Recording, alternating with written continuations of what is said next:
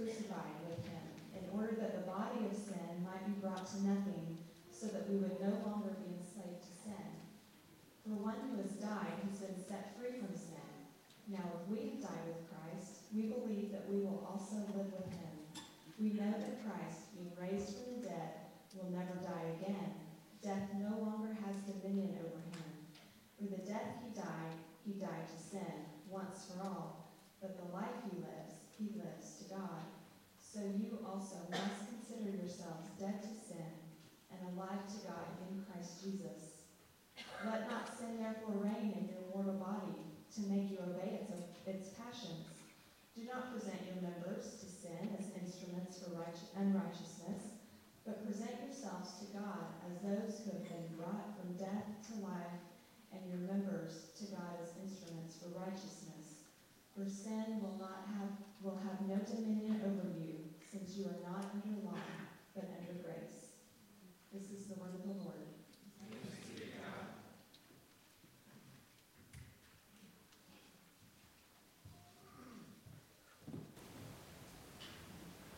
And it is good to be among God's people to worship corporately together our great God. Thanks for joining us at Sojourn. Uh, my name is Dylan, one of the pastors. We are going through Romans uh, chapter by chapter, verse by verse. We're in Romans 6 this morning. Uh, and as we prepare to um, think through this verse together, would you pray this prayer that's up on the screen with me? This, this prayer, I'll give you a second to, to look at it so that can, can be a chance to be a prayer in your heart. But it, it comes from a helpful uh, book called Be Thou My Visions, the daily liturgy. I think it's been really helpful for my own personal life. So I would uh, commend that book to you. But, but think through these words, pray through these words with me as we prepare to hear from God's word.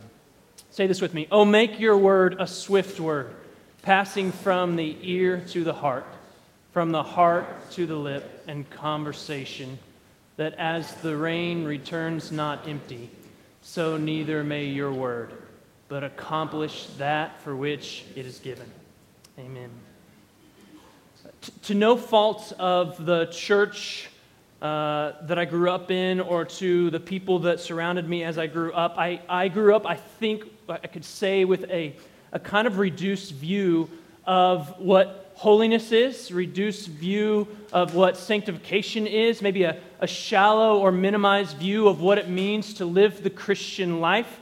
I, I for sur- surely had a, a minimized view of, of what a Christian's relationship to sin was to be. I would have probably uh, given you some sort of definition of Christianity and what it means to follow Christ by, by a list of here's a few things that you do, and, and here then on the other side is a few things that you don't do. And then even the understanding of how we walk in the Christian life would have been something of a checklist. Like, these are the things that you have to do, and you check them off along the way. And, and as long as you're not too far out of bounds on that, then you're going to be okay with the Lord. And I have needed the, the deep correction that comes from the book of Romans. The deep correction that comes from Romans chapter 6 that, that describes for the Christian here is your relationship to sin now. Uh, Paul writes that, that you are now, if you're united to Christ, you're dead to sin and alive to Christ Jesus. And he continues to explain in detail what that looks like. And so Paul writes to explain that believers are, here's what he's going to say in these verses 6 through 14, uh, no longer enslaved to sin because of their union with Christ and so believers then should consider themselves dead to sin and alive in Christ. And then that, if that is true, then they are to not let sin reign in their lives. So here's, here's what Paul is doing. He, he's using a well worn pattern for him. He, he's using the indicative, what God has said or done, who we are, or, or what we have done. He's letting that, that drive the imperative. So, so what, what is true about us and what is true about what God has done for us is going to drive what he has now commanded of us. This is his well worn path. And what he says is, this is who you are in Christ. You should consider yourselves dead to sin and alive to God. And because you are dead to sin and alive to God, you shouldn't let sin reign. So we are no longer enslaved, and because we're no longer enslaved, we should live lives that are holy before the Lord. These are weighty indicatives who we are in Christ. And then because of that, they have enough support and strength to hold up these weighty imperatives. And so, the first indicative that Paul is zealous of these Christians, that all Christian hearers know, is that faith unites them to Christ Jesus, and that that union with Christ means what he says in verse 6. We know that our old self was crucified with him. The old self, the, the self that was in Adam, under the reign of sin and death, that self, Paul asserts of that self, it was crucified with Christ Jesus. That's very definitive language. It wasn't stuffed in a closet destined to come back out somewhere. It's not hiding under the bed, still lurking in the shadows. It's not half dead or partially dead, partially remaining. Crucified, he says, of the old self. For all those who have faith in Jesus, who are united to Christ by faith, you've moved from being in Adam to being in Christ. There, there is no in Adam anymore, there's just in Christ now. The old self has been crucified. That's why Paul could say, Galatians chapter 2, verse 20, I no longer live. I have been crucified. I no longer live. He knew that his old self was crucified with Christ and was no longer. And the purpose of that decisive reality, that definitive reality in Christ, is given for us in verse 6. He says that our old self was crucified with him in order that, here's the reason, that the body of sin might be brought to nothing so that we would no longer be enslaved to sin. The body of sin, this old self under sin's rule, under the reign and dominion of sin and death in Adam, that's the body of sin, and that body of sin is dealt with conclusively. That, that body of sin is not in limbo, it's crucified. He, he says that it's brought to nothing. He, he's matching the description of crucified that he said earlier of the old self. In, in other words, he's saying it's completely destroyed so that the body of sin might be brought to nothing, so that we would no longer be enslaved to sin. Apart from union with Christ, by our faith in him, all are enslaved to sin. Apart from Christ, all are under the power of sin. And that sin seeps into every area, every corner of life. It's everywhere present. In Adam, all are so corrupted by sin that every inclination, every affection, every word, every deed flows, that flows out of one's life, flows uh, uh, not to God and for God, but away from God. It, is all of it that flows out of our lives. All of it is tainted, it is marked, it is marred by sin. It's moving away from God and against God. Now, that, that doesn't mean that everyone is as bad as they possibly could be. Of course not. What it does mean is that sin, if you're not in Christ, sin is affecting every area of your life. The effects of the fall are so deep that sin is the actual desire of those who aren't in Christ. The, the greatest desire, if you could boil down the greatest desire of those who haven't trusted in Christ, it's for something sinful because it's not totally and fully for the Lord. And upon that great desire, here's what those do apart from Christ they act on those desires. They do what they most want to do. They sin. And there's no power to get out of this. If you're not a believer with us this morning, we're thankful that you're here. But I think what the scripture tells you, you need to know that I think the scripture tells you plainly that you are enslaved to your sin and that it holds power and sway over your life and that it is the deepest desire of your heart. It's the deepest thing you want, the deepest thing you love. What's the big deal with that? The big deal with that is that Scripture tells us that if we are that, is that's the case of us, then, then sin leads to death. And that we're under the judgment of God. And further, like that sin that you most want and desire, like it will never satisfy you. Like, sin never does. Not for long. Maybe, maybe momentarily, and then, then it'll pass, right? Sin doesn't satisfy. It always wants more and more and more. And yet we can keep getting the deepest desires of our hearts and never be fulfilled because sin is not what we're meant to be fulfilled by. It's a cruel master. If you want to see the power of sin in your life, or its enslavement and the enslavement that it holds, how about you say no to sin for God's sake, for the glory of God? If you want to see the power of sin, love God with all of your heart, soul, mind, and strength. Start loving your neighbor as you love yourself, not looking to your own interests, but to the interests of others, putting their needs above your own needs. Start doing that. Do everything eat, drink, whatever you do to the glory of God. And when you start trying to attempt that apart from Christ, it's going to show you how impossible it is to do that. and how much power sin has over your life, how it has enslaved you. And hopefully, it'll reveal to you your need for Jesus. A Christian is not one who doesn't understand enslavement to sin, they've experienced it. No, a Christian is one who's recognized that we were under the power of sin and death. We were enslaved for it, and, and that we, we had no way out. We couldn't get out on our own. And, and in that place where we had only need, we looked to Jesus and He rescued us. That's what a Christian is. So that now it's not that Christians no longer sin, but that sin doesn't control or rule our lives. Christians know the reality of what Jesus was talking about when he told his disciples in John 15 about being a vine and a branch. Christians, uh, you're the branch. Nothing on your own, right? Like branches don't do anything, right? They're supported fully, completely by the vine. Jesus says, I'm the vine, you're like you're the branches, right? In John 15, 5, he says to those branches, Apart from me, what can you do, branch? You can do nothing. Nothing. What nothing. We could say a lot about that, but for sure nothing good, right? Nothing. But if you abide in me, there's union language, union with Christ, being in Christ kind of language. If you abide with me, you bear much fruit. The difference between one who can do nothing and the one who can bear fruit is union with Christ Jesus. Where one is, verse 6, crucified with him in order that the body of sin might be brought to nothing, so that we'd no longer be enslaved to sin. Because he says, verse 7, for one who has died has been set free from sin. You're free from sin because you're dead. Death is the decisive break with sin as the old self is crucified with Christ, freeing the, the self, the, who now has an old self that's been crucified, freeing that self from the grip of sin. And I love how unqualified this statement is here.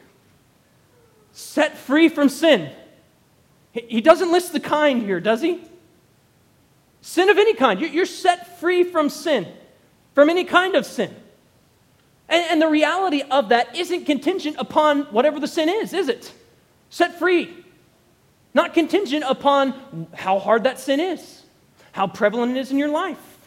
It's not contingent upon that. It's contingent upon whether one is crucified with Christ or not, whether one is united with Christ by faith or not. That's the contingency. And when one is in Christ, sin's power is broken. Its penalty has been removed so that sin has no further claim. It had a claim on the old self, the new self it has zero claim on. We're free. All in Christ are set free from sin, no matter how tight of a grip it had in the past, no matter how hard the enslavement of the past. We're set free. That past is now crucified. So I, I, can't help but when I'm reading this as a believer, I think like, man, believers are the ultimate moochers. I wasn't crucified. I'm, I'm, not, I I'm not dead, right? I'm living, breathing. I'm here in front of you speaking. I wasn't crucified. And yet he says I was crucified. I, I didn't die. I didn't face death, and yet I've died. What he's saying is that in Christ, you've joined in with Christ in those things so that you receive the benefit of them. We're, we're mooching off of what Christ has done. He actually was crucified. He actually died. And we receive the benefit of that. The benefit received is so great now that the decisive moment for us and our sin was not something during our lifetime, but was at Calvary. That's how decisive that moment was and how we share into it. I, I think of the, the song, Bearing Shame and Scoffing Rude. In my place, condemned, he stood, sealed my pardon. I, I didn't stand there, he stood there. I didn't get my pardon, he got my pardon. With what? Not my blood, his blood was spilled for it, and I get the benefit. Hallelujah, what a Savior. He was crucified, he died, and in him we receive the blessed and glorious benefits. Not only freedom from sin, but newness of life. Verse 8 if we have died with Christ, there's union with Christ again. We believe that we also will live with him. It's similar to what he said in verse 4 and 5. In very parallel, we were buried with him by baptism into death in order that just as Christ was raised from, the, raised from the dead by the glory of the Father, we too might walk in newness of life. For if you've been united with him in a death like his, we shall certainly be united with him in a resurrection like his. If you're with him and united to him in his death, if you've been crucified with him, then you also live with him in his resurrection. You have life in him. And that life that Paul is speaking about is written for believers that were on the ground, that were trying to walk these things out. And so that life that he's speaking about is not merely a future resurrection life, although that's true as well, but it's a, a future resurrection life that has broken into the present so that they could walk in newness of life right now. And what is it grounded in? What is it founded upon? It's founded upon the, the person and work of Jesus, what he has done, his death, his resurrection. That's where the believer finds their foundation for how they can walk in life right now. Jesus, he's the one who faces death. He goes all the way down into it and he comes out undefeated because death couldn't hold him. And his resurrection shows the irreversibility of death's power over him it cannot and will not defeat him. So that we could say of Jesus, as he says in verse 9 and 10, we know that Christ, being raised from the dead, will never die again. Death no longer has dominion over him. For the death he died, he died to sin once for all. Think of it once for all. Jesus, he died to sin. That, that's not meaning that Jesus, in some sense, was, or was in any way, sinful. But he was identified with sin. He was identified with sin in his death. 2 Corinthians chapter 5, verse 21. He who knew no sin. He knows no sin, but he was made to be sin. He's identifying fully with sin, receiving the consequences of sin. Galatians chapter 3, 13. He, he became a curse for us. That's identification with sin. He's dying to sin. 1 Peter chapter 2, verse 24. He himself bore our sins in his body. He is the sin bearer, the Lamb of God who takes the sin of the world. Adam's sin ushered in this reign of sin and death. As chapter 5, verse 12 puts it sin came into the world through one man, and death through sin, and death spreads to all. Or verse 21 so that as sin reigned in death, that in came sin, in comes the reign of sin and death. But Jesus died to sin. What does it say in verse 10? Once for all. That's enough, he says. Enough to do sin in. Enough to do in the power of death. Jesus takes on the power of sin by receiving its consequence in full, and he triumphs over it so that now the co reign of sin and death has been defeated in Christ Jesus and having broken the dominion of sin and having defeated death, Jesus lives. And what it says in verse 10 is that he now lives to God. Verse 10. The life he lives, he lives to God. He was treated as sin with sin in his death as he bore sins. And now that's done, eternally done. And the life he lives, he now lives to God. And, and there's a pattern now that he's establishing for believers. Like if you've died, then now you live to God. All of this supports what Paul has been declaring, what he says explicitly in verse 6. That the old self has been crucified. He roots that down deeply in the person and work of Jesus, so that the body of sin might be brought to nothing and that we would no longer be enslaved to sin. The, the person and work of Jesus, who Jesus is, what he has done, what he has already accomplished, which is objective truth, things that have actually happened, lands on this we that he's been speaking of in these verses. That those who are in Christ, we. And verse 6, that the body of sin might be brought to nothing, we would no longer be enslaved to sin, is not contingent upon certain personality types. It's not dependent upon particular propensities to sin or not sin, or particular sins and how sticky they may or may not be in one's life. No, verse 6 is contingent upon it, depends upon it, hinges on the person and work of Jesus and one's union with him. So that you could say that if you're united with Jesus, you're united with him in his death and you're united with him in his life, so that the body of sin in your life might be brought to nothing and that sin would no longer hold dominion over you and you wouldn't be enslaved to it any longer. This doesn't mean that Christians no longer sin or that sin's presence has now magically been removed. We, we know that sin's presence remains. I mean, think Jesus died and he was raised, but he has not returned. That's promised as well. Consummation. uh, finalization, completion of the work of Christ awaits. And so this is true for us as well as believers. We live in this gap of when Christ has, has lived, died, risen, and, and we await his return. And we're in the gap there. And, and in that gap, the, the gap where Christ has already accomplished all these things, but not yet finally and fully consummated all things as he will, in that gap of the already not yet, where he has inaugurated the kingdom of God by faith in himself, but not yet fully made it present, in that gap, in Christ, we've died to sin and we can walk in newness of life, living out what God has called us to live out, awaiting in that place consummation, finalization, conclusion to all of Christ's work. And in that gap, sin's presence still remains. Sure, we're set free from the bondage of sin. We no longer are enslaved by it, but we're not free in every respect from this present evil age in which we live, in which Christ will return to and finally and fully take care of. That includes those who are in Christ, sin's remnants in our lives.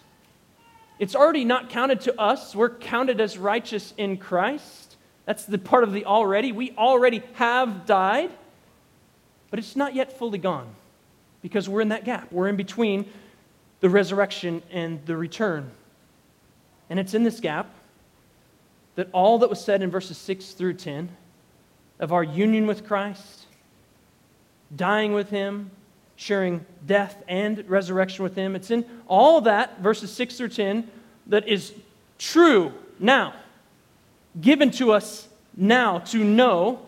And it's also in this gap that we're going to be given commands. Right, at this point, from verse 10, Paul is going to shift. And it's an important shift. He's making a transition. In verse 11 and following, he's going to move from the indicative, who we are, what God has done, what God has said, what God has promised and declare, to the imperative, to commands.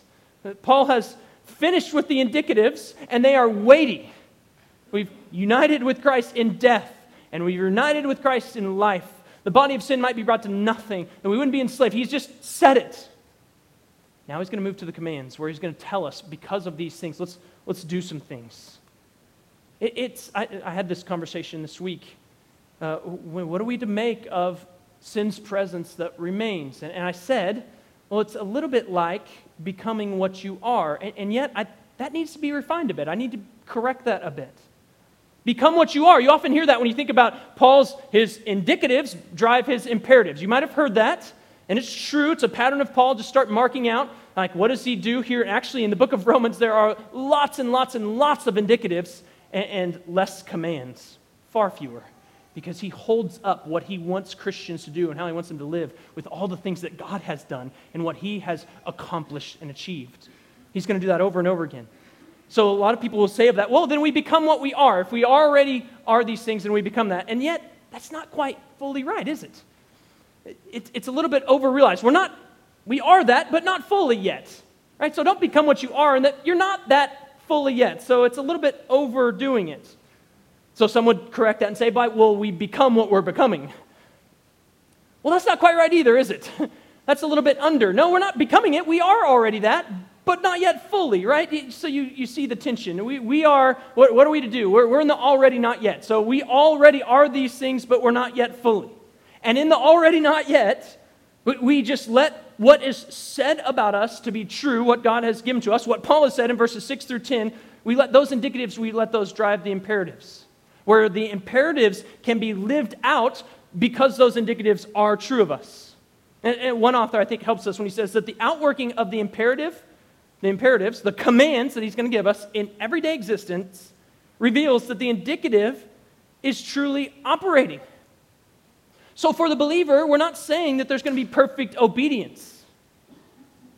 But if there is no outworking of obedience and outworking of those imperatives, then what we can conclude is that the indicatives, who you are in Christ Jesus, what he has done and what he has accomplished, are not operating in your life. So we could say that you're not united with Christ then. If you haven't died to sin, then you haven't been united to Christ. And so he's going to give us some heavy imperatives starting in verse 11, 12, and 13. And every single one of them we need to hear in the right light. We need to hear as held up supported by, rooted down deeply in Jesus' person and work, so that those imperatives can be rightly operative in our life, rightly worked out and obeyed. Listen to what he says in verse 11. So you also must consider yourselves dead to sin and alive to God in Christ Jesus. Paul's asserted, he's declared, he's proclaimed that one who is in Christ has died with him and lives with him. And now what he wants to happen is he wants his readers, he wants Christians to appropriate that reality, to appropriate that truth. It's the same word, consider, that he's used to say count earlier with, with Abraham. Abraham believed God and it was counted to him as righteousness. He wants believers to count it to themselves. That's what he's saying. Count these things to yourselves. Count it. These indicatives that I've said, count them. But it says in Christ Jesus, right? It's not counting it alone. You need to, again, verse 11, consider yourselves dead to sin and alive to God. In Christ Jesus, these things are true. Paul's asserted in Christ Jesus matters. It, it, you can count that you have died to sin in Christ Jesus. You can count that you're alive to God in Christ Jesus. In other words, don't just know it to be true as an idea and as a thought, although that's good too. Count it on your behalf. Count it because it's true. Christ Jesus was crucified, he was raised. So too, Christians are to say, I, I have been crucified. I'm to count it, consider it. I have been raised. I think, in light of what Jesus has actually done, let's not do him the great unkindness of not counting what he's done to our own lives. If he said it's true, let's not do him the unkindness of rejecting what he said about us. Let's count it rightly, let's consider it rightly. What the world, I think, often wants to do, it wants to define people, wants to define you by what you want. If you want something, then that all of a sudden probably is something that you need in order to live out your life and be satisfied. It's what you need in order to be fulfilled. So you're a consumer. You are what you want, right? And, and here's a ton of products that will fulfill that need that you have to, in order for you to live out the life that you were meant to live. They will define you by what you want. You're a consumer. Here are some products that you can be fulfilled. So not only do you want it, but now you need it, and that's how you can be fulfilled. Think of how this is going wild in terms of sex. You, you want this, so now all of a sudden, because you want it, now it has to be a need.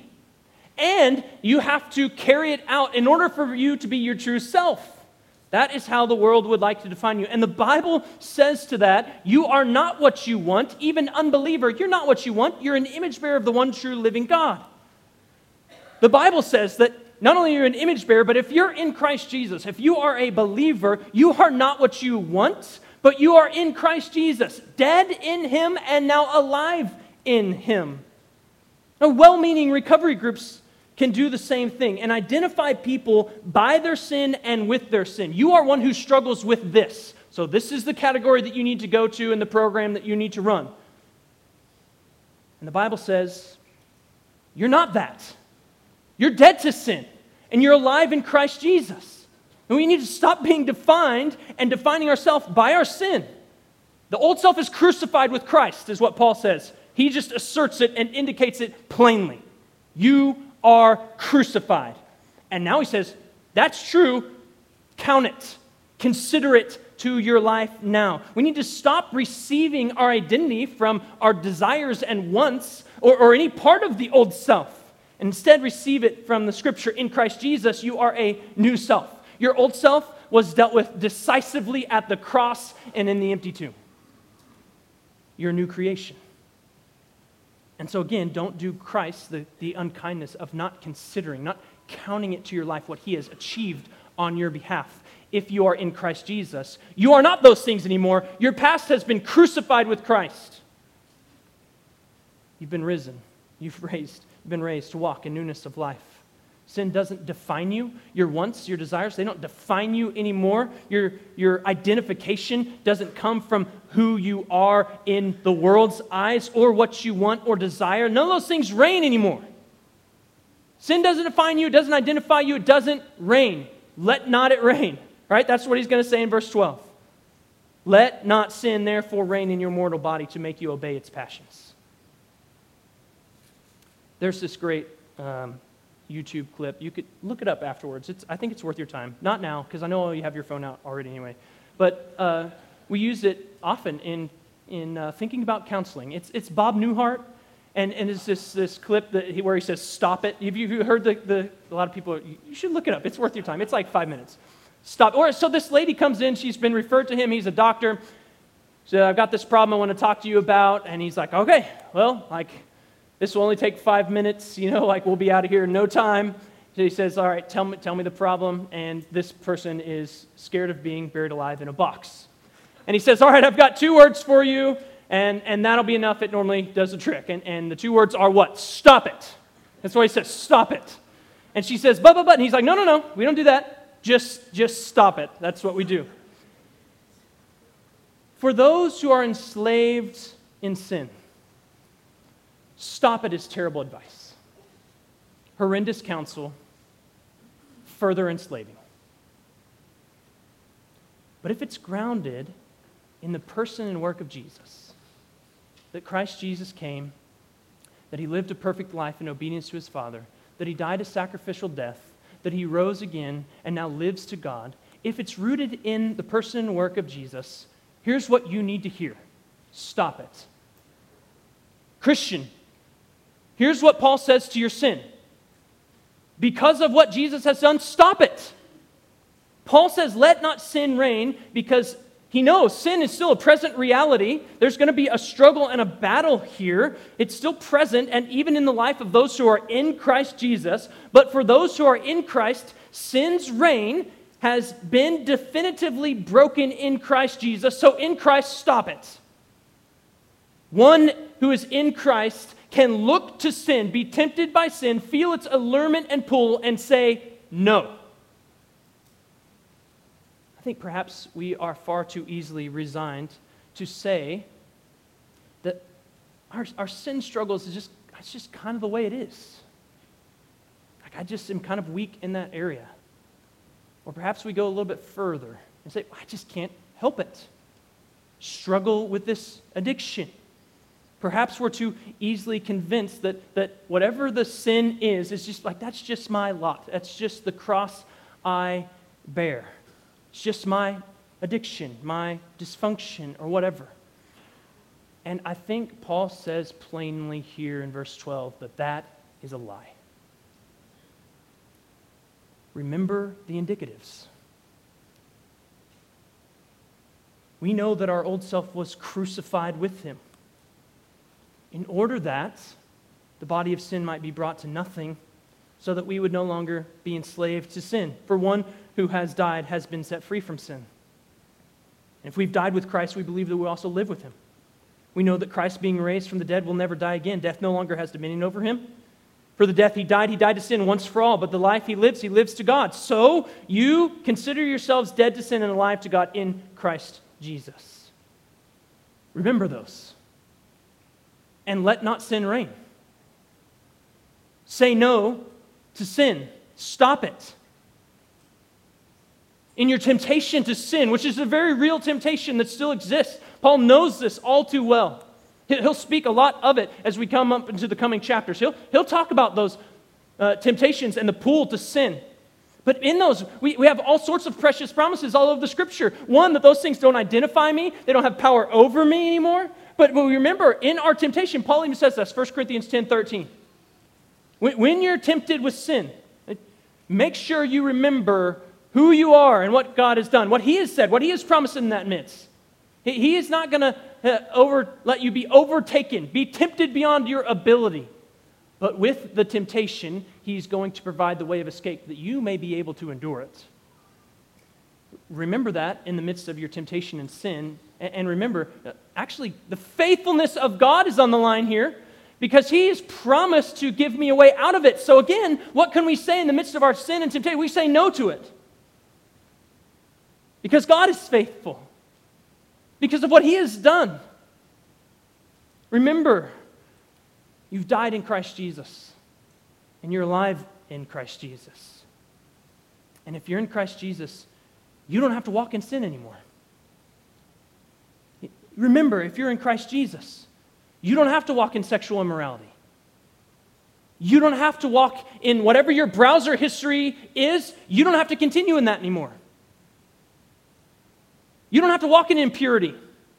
You don't have to walk in evil desires or covetousness or greed or envy or pride or falsehood. You don't have to walk in sinful anger.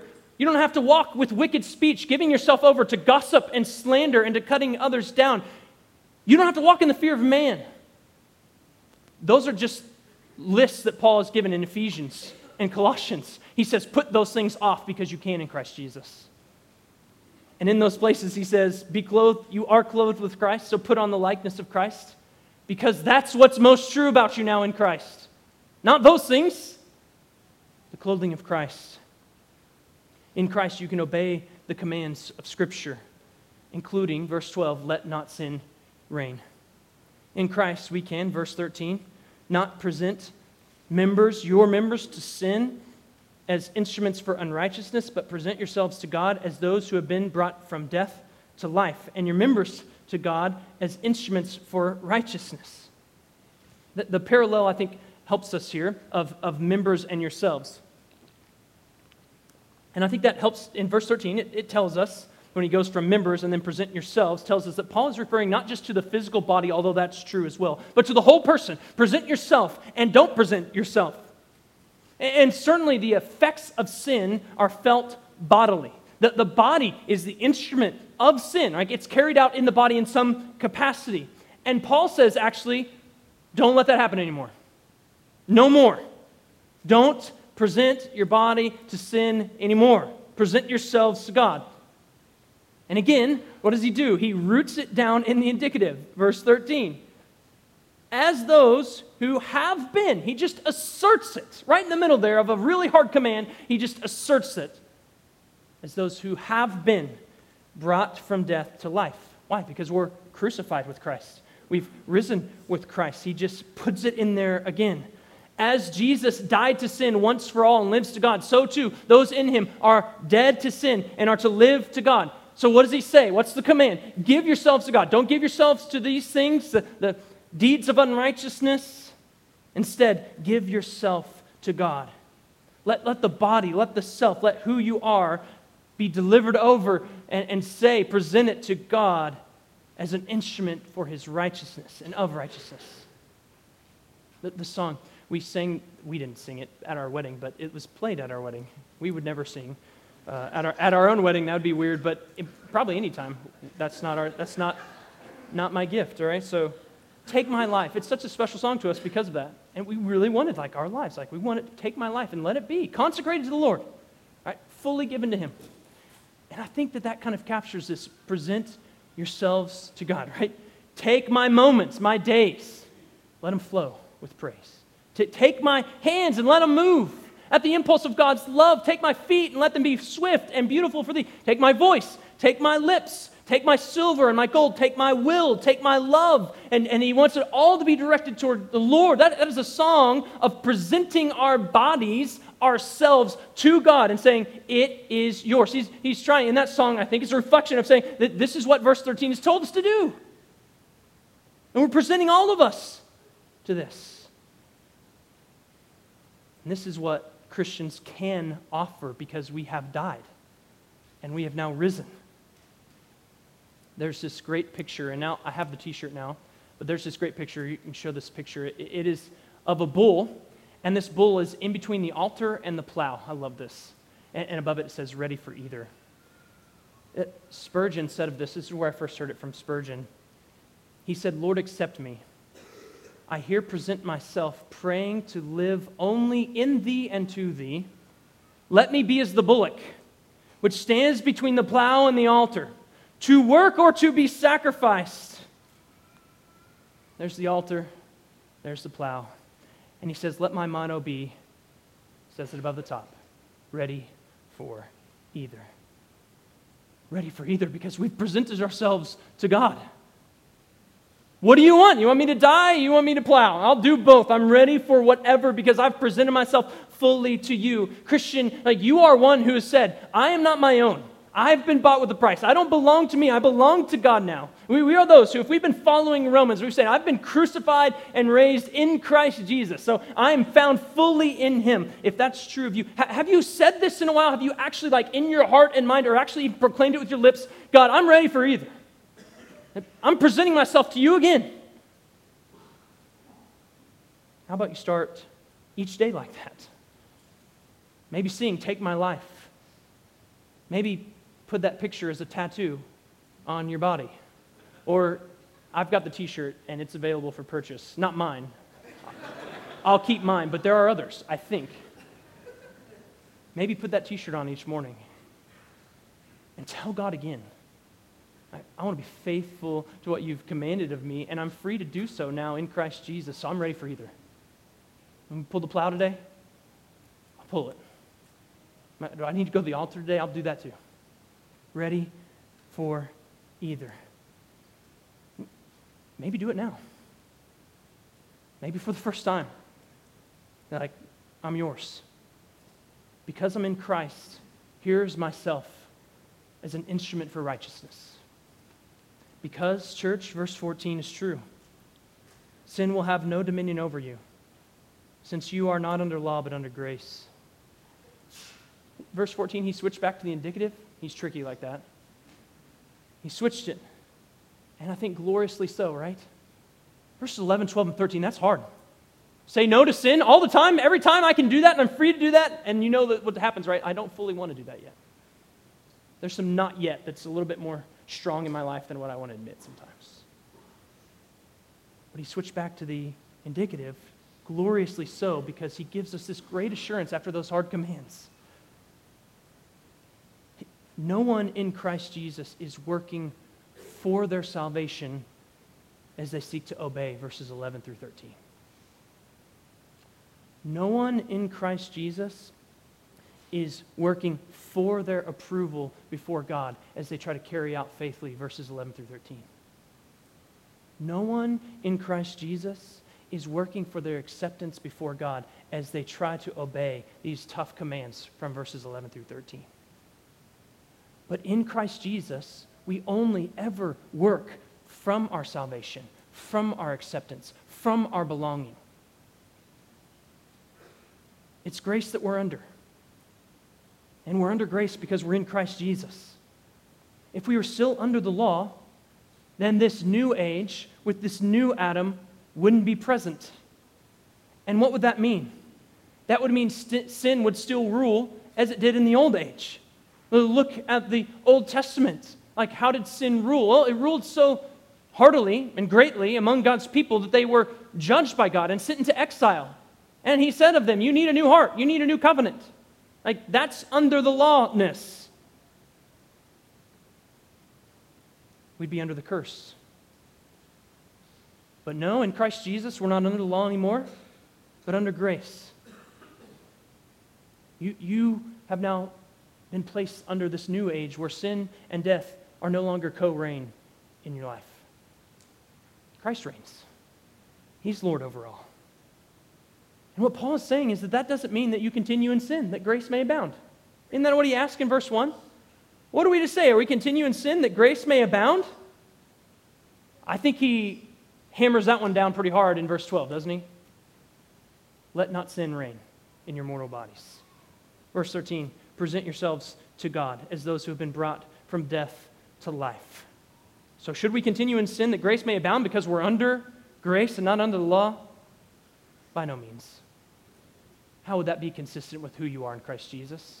How would that be consistent in the reality that you have died in Christ and been raised with Christ? No, to be under grace is to be free to not continue in sin, to not let sin reign in your body, but to walk in newness of life. That's what it means to be under grace and not under the law. I wonder if you're like me and you kind of reduced the view of sanctification to, to a kind of a list of here's what we do and don't do. If you've minimized the reality of sin and thought, as long as I'm within this category, I know there's going to be some sin, but it's probably okay because I'm under grace. Let's let Romans 6 correct our view of what it means to be Christ. Let's let our union with Christ dictate how we live in this life here and now so that we could say, let's not let sin reign in our mortal bodies. Let's let the indicatives of these verses correct us. And let's let the imperatives command us. And let's do it all in the grace that is ours in the Lord Jesus Christ. Amen. Let's pray together.